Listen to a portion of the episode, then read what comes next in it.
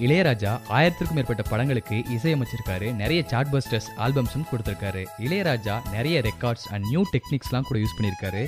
அதை பற்றி தான் இந்த பாட்காஸ்ட்டில் பார்க்க போகிறோம் ஒரு படங்க. அந்த படத்தில் ரெண்டு காதலர்கள் ஒரு பஸ்ல போறாங்க. அவங்க காதலை ஒரு பாட்டில் எக்ஸ்பிரஸ் பண்ணணும். அந்த பாடல் எப்படி ஆரம்பிக்குது அப்படின்னு பார்த்தீங்கன்னா என் மன்னவன் என் காதலன் என்னை பார்த்ததும் ஓர் ஆயிரம் கதை சொல்கிறான் கதை சொல்கிறான். அம்மம்மா இன்னும் கேட்க தூண்டுமோ? நீ ரசிக்கின்ற கண்ணி இல்லையோ? ஹீரோ அண்ட் ஹீரோயினோட இமேஜினேஷன் தான் இப்போ பாடுது. ஹீரோவோட இமேஜினேஷன் க்ளோன் சொல்கிறத கேட்டு ஹீரோ பாடுறாரு. அதே மாதிரி ஹீரோயினோட இமேஜினேஷன் க்ளோன் சொல்றத கேட்டு ஹீரோயின் பாடுறாங்க. நார்மலா படிச்சா ஒரே அர்த்தம் தான் வரும். இமேஜினேஷன் சொல்றது ஹீரோ ஹீரோயின் பாடுறது கேட்டா அதுக்குன்னு தனி அர்த்தம் வரும். அதாவது இந்த பாட்டை கம்போஸ் பண்ணும்போது இளையராஜா அவர்கள் வந்து யோசிச்சாராங்க.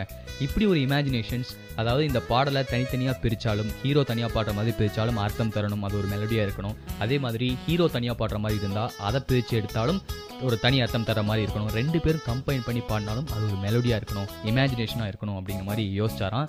ஆனால் இதை புரிய வைக்கிறதுக்கு கவிஞர் வாலி அவர்கள்ட்ட போய் இளையராஜா அவர்கள் வந்து இந்த சுச்சுவேஷன் சொல்லியிருக்காரு.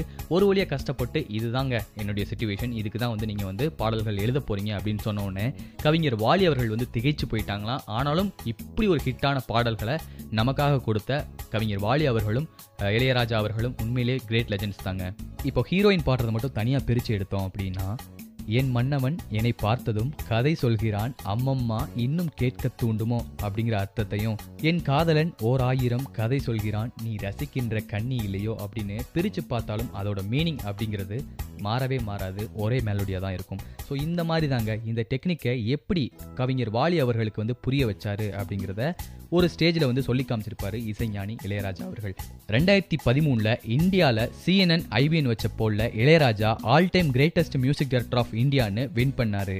American world cinema portal taste of twenty five greatest film composers லிஸ்ட்டில் இளையராஜா நைன்த் பொசிஷனில் இருக்காரு. இளையராஜா தளபதி படத்துக்காக கம்போஸ் பண்ண Rakkamma Kaiyathattu top ten most popular சாங்ஸில் நாலாவது இடத்த பிடிச்சிருக்கு. ரெண்டாயிரத்தி பன்னெண்டில் நடந்த ஒலிம்பிக்ஸில் லண்டனில் இவரோட கம்போசிஷனில் இருந்த பாடல்கள் இடம்பெற்றிருக்கு. இதை விட பெருமை என்னங்க வேணும்? இந்த மாதிரி தமிழ் சினிமாவில் தன்னுடைய இசையால் ஒரு பெரிய ரெவல்யூஷன் கிரியேட் பண்ண பெருமை இசைஞானி இளையராஜா அவர்களையே சாரும்.